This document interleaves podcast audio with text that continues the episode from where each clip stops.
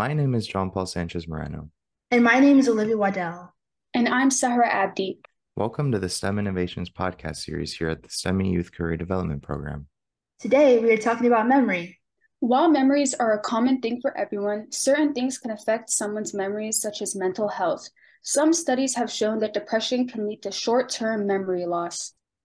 Memory loss can occur because the excess production of the glucocorticoid steroid during a depressive episode can injure the hippocampus and prefrontal cortex, which are both involved with memories. Lack of sleep can also affect memories. A good night's rest allows the mind to prepare itself to absorb new information in the near future and to remember new information it has just learned. However, without sleep, the brain won't be able to remember things well because the neurons in the brain won't work properly when one is sleep deprived. Speaking of memories, reminiscing is linked to mental health. When reminiscing about memories of the past, six different types of reminiscence can occur obsessive, escapist, narrative, transmissive, instrumental, and integrative. Obsessive reminiscence is when someone focuses, focuses on the negative events of the past, which causes guilt and resentment. Escapist reminiscence focuses on the positive memories. This is shown by recalling events from the past by exaggerating them.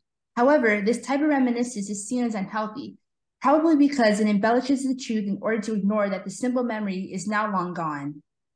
Narrative reminiscence recalls memories in an objective manner. This form of recollection is straightforward and doesn't lead to any deeper reflection of the person or the others that were involved. Transmissive reminiscence passes on memories to a younger generation. It allows for the person to give advice from their own experience to someone younger and leads to a feeling of pride and improvement. Goals and solutions to problems are important for instrumental reminiscence. The person understands that failures happen, but are able to look beyond that in order to focus on a plan. This is a healthy form of reminiscing because it makes a person feel strong and competent and also provides them with coping mechanisms while going through the process of aging. Integrative reminiscing is about acceptance. Past actions are accepted and the person comes to terms with what was what was desired versus what actually became a reality. Life is told as a story and not just moments listed in chronological order. Some believe that a high level of well being in adults leads to healthy reminiscence. It's also a good therapeutic method for overcoming certain mental illnesses such as Alzheimer's and depression. However, certain types of reminiscence that avoid uh, or embellish the truth or focus on the negative moments can be unhealthy and can also lead to depression when older. Mental health can also affect the way we perceive memories. One pertinent example is that of false memories. False memory is a psychological condition in which a person remembers either an event that never happened or a real occurrence that happened very differently from how they remember it. False memories can be brought on by interference, leading inquiries, obsessive compulsive disorder, false memory syndrome, and lack of sleep. Memory specialist Elizabeth Loftus was able to convince 25% of her volunteers in a well known experiment conducted in 1995 that they had once been lost in a mall as children. Another study from 2002 found that just by presenting participants with altered photo evidence, half of them could be persuaded to believe incorrectly that they had ever gone on a hot air balloon journey. Why then do false memories happen? Misinformation and incorrect attribution of the information's original source are two factors that might contribute to false memory. The creation of new memory can also be affected by prior knowledge and existing memories, leading to inaccurate or completely erroneous memories of events. Many individuals are unaware of how prevalent false memory actually is. Even said, false memories might contribute to a stronger Mandela effect. People are incredibly open to suggestion, which has the power to conjure up recollections of things that never actually happened to us. In most cases, false memories can be harmless, for example, forgetting where you left your phone or entering a room and forgetting why you're there are all pretty harmless situations. In other cases, false memories can actually be dangerous, as researchers have found that false memories are the le- leading cause for false convictions. One way you can avoid false memories is by using imagery. According to research, when people utilize imagery to visualize information, their recall for that knowledge is better and less prone to false recollections. Another interesting facet of memory is that of sensory memory. That is the ability someone has to remember certain experiences with regards to touch, taste, smell, sight, or sound.